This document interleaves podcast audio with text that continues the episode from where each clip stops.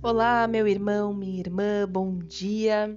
Hoje é domingo e eu te convido a ser um pouco mais atraído por Deus com a nossa mensagem diária, que está lá em Lucas, capítulo 22, versículo 19.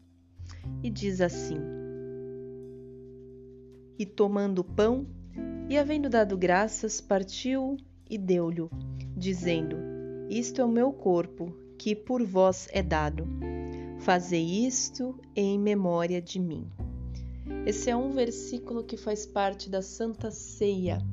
E esse versículo vem nos trazer à memória a importância de estarmos em comunhão com Cristo.